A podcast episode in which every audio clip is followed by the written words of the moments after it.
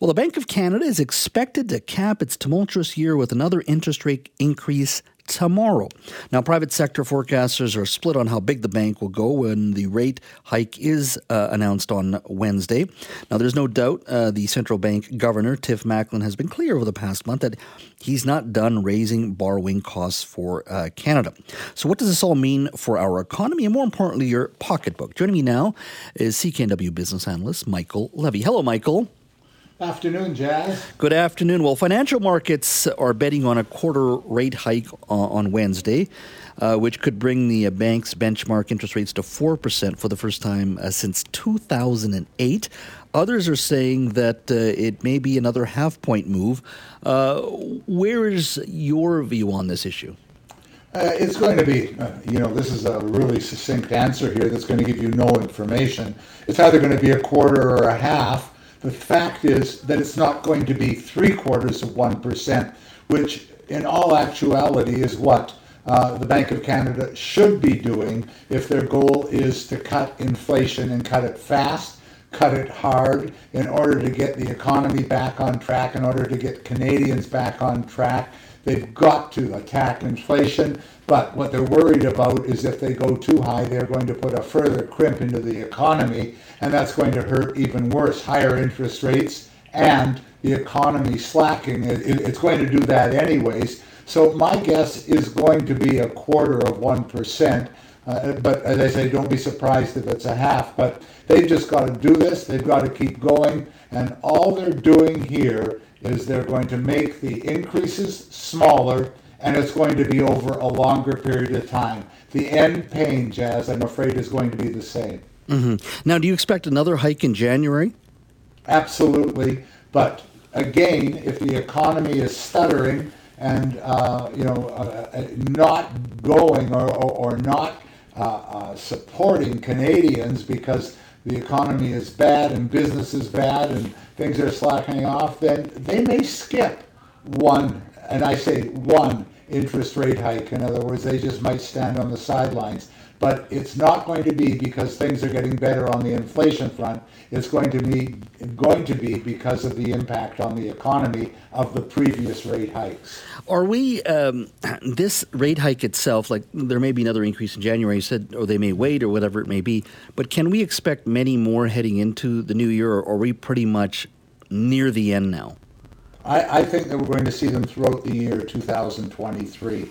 If you take a look at the inflation numbers, and there's going to be new ones coming shortly, inflation is, in some cases, in some sectors, softening a little bit, but it's nowhere near moving quickly enough in the direction that we Canadians and the Americans, by the way, and the Europeans, by the way, need it to move. So uh, I, I, think we're going to see rate hikes all the way through the year and probably um, come to an easing sometime uh, first part of 2023. And by the way, I want you to come back to me next year sometime and say, Michael, you were wrong.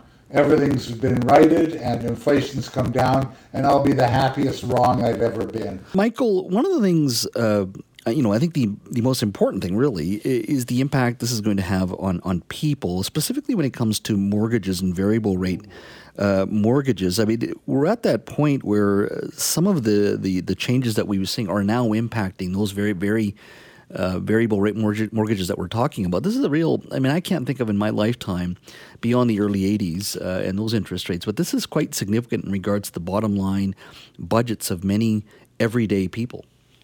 Uh, Jas it certainly is. And let, let's just go back to the beginning of 2022. A variable rate mortgage for somebody with good credit standing would have been nine tenths of 1% the beginning of the year.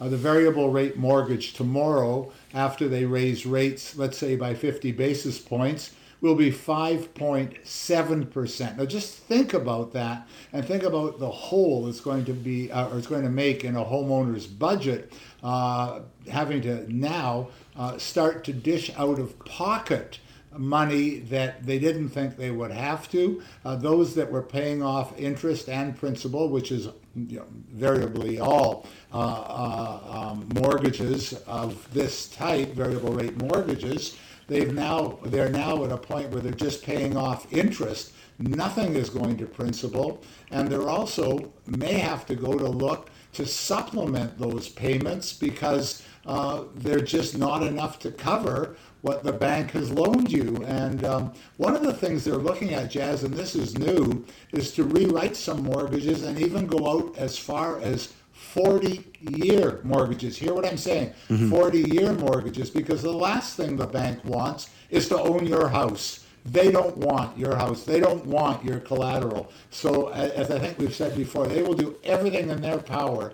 to make it so that you can pay your mortgages and your mortgage payments while we sort ourselves out on the inflation front and interest rates then do start to come down. Let's go to Parker in Vancouver. Hi, Parker.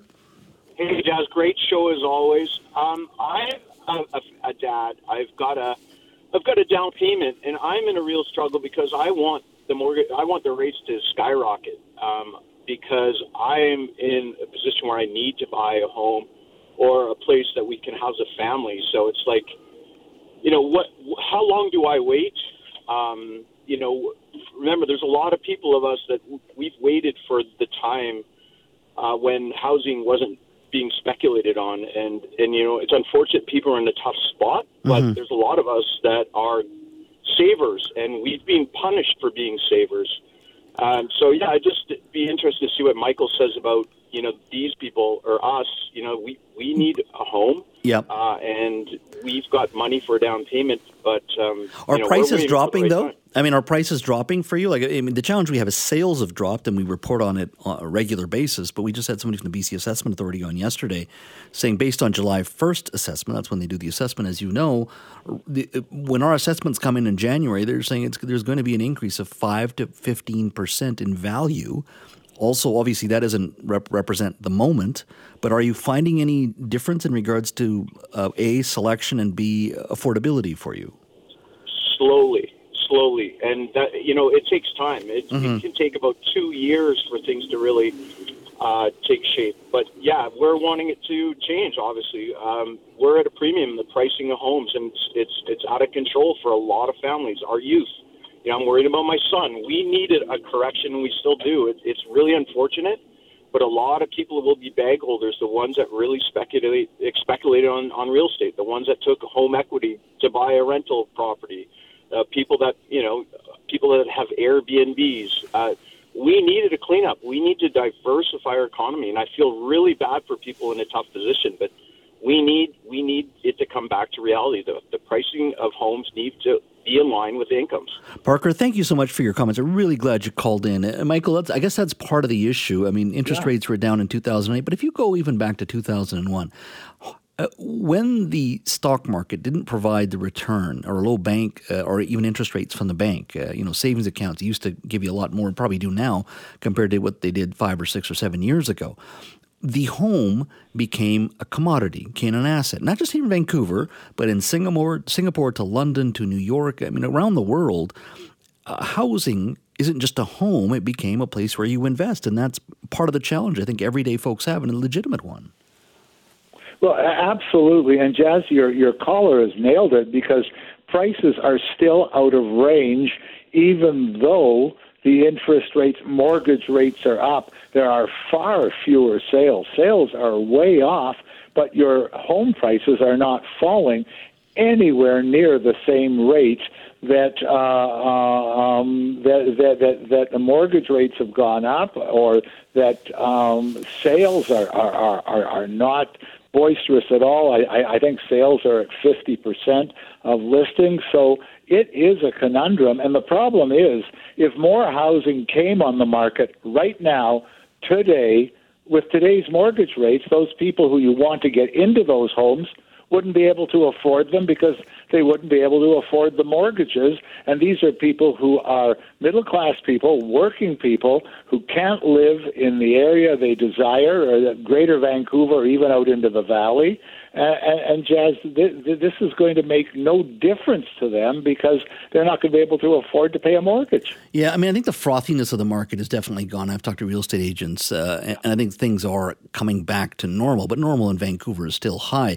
What I also found interesting, I was talking to a banker this weekend, is the fact that there's going to be a lot more pre-sales required for even development. So never mind the big developers, even this sort of the mid-sized developers who are building those condos and townhouses, they're going to have to have a set amount of pre-sales uh, and then they'll be allowed to borrow from the bank. So it's not just one of homeowners; it's also supply and developers having difficulty uh, attracting that capital from banks to actually build and uh, to build homes that we also require. I mean, there's half a million uh, immigrants coming in 2025. We're about 420, 440 uh, now in this country, so it's a challenge. Uh, yes, prices may stabilize, but it also requires developers to continue to build and they're having challenges as well in in attracting uh, some of that capital as well. Jas, they're having huge challenges because what they do is they go out to private lenders to get what they call bridge financing, which is what you're talking about until they have enough pre-sales in order then to go for traditional bank financing. And those that have given the bridge financing to see them over the hump and expected to see money back in a year or two are not seeing that money back because nothing is selling in these developments, in these developments that are going forward. So that just exacerbates the problem makes it worse, worse because there's no inventory coming onto the marketplace. I mean, it is really a serious situation when you look at housing, and then it becomes even more serious when you have a recession looming, which is going to hurt people, working people, all the way up and down the spectrum. This is not a good time. And just when we got cut off with the noise on the line, uh, uh, Jas, uh, the, the, the fact is both central banks, the, the U.S. Federal Reserve and the Bank of Canada, they missed this. They absolutely missed it. Uh, inflation was going to be transitory. Well, yeah, it's going to be transitory as long as two to three years is transitory. But as I say, the central bankers missed it, and now they're trying to catch up and make up for it, and it's going to be a little bit painful. Yeah, absolutely. Let's go to Zelda in Langley. Hi, Zelda. Oh, hi there. Um, your expert there, Michael, is completely right. Uh, they're raising the rates too slowly. I saw this coming and I paid off my mortgage, so I'm fortunate. Mm-hmm. But people that have mortgages, they're going to uh, either lose their homes or extend them and have mortgages till they're in the grave. Um, and there's also the chance that it could end up like from the movie It's a Wonderful Life. There's Pottersville, where big corporations own homes and everybody just rents forever and that. And we need a change in government, federal government. Um, we need uh, Pierre Poilievre. He's mm-hmm. been talking about um, spending and such for uh, over two years now, and it's all coming, you know. But to, Zelda, to, to vision. I mean, people did need help during COVID. Are you saying that we shouldn't have provided that help, or it should have just been uh, significantly less than what we were offering in, uh, in in regards to COVID relief? It should have been more organized and more targeted. People mm. needed help, but I think it's 32 billion extra dollars that they uh, can't account for that were was wrongfully dealt out. Mm-hmm. Um, so they acted haphazardly, and help in the short term um, is it can be detrimental if it's not done properly, and they need to uh, just um, you know like with the dental benefits that's a great thing. Every all children, all people, should, it should be part of our medical, uh, dental benefits. But if you know they they tout that as wonderful, a few hundred dollars when you're giving them in one area, but you're taking for the rest because yep. inflation. I went to Superstore um, yesterday in the Lower Mainland, and a sweet potato that was priced at a dollar ninety nine the week before was up to four forty nine. I called the store manager, and the store manager checked, and their profit margin was not. It was in line it was just their their price to purchase had over doubled. Zelda, thank you so much for your call. Yeah, Appreciate- if I might just come in here for one sec. Yeah, we got she 30 seconds. So light. the Auditor General found $4.6 billion in overpayments to ineligible recipients and 27.5 billion that, that should be investigated further, and that's money that the feds are probably not going to go out and get back. No. And it's going to be very interesting, Michael. I may give you a shout tomorrow to chat once again because uh, I, I, think the, the rate increases are, it, it's much bigger in regards to the average person's pocketbook than people believe. And I'm hearing so many anecdotal stories from real estate agents, from people in the banking industry. It is not a pretty picture out there, and, and I worry no. about uh, the impact on, on, on, on, our listeners and uh, everyday British Columbians. So thank you so much for your time today. Thanks, Jas.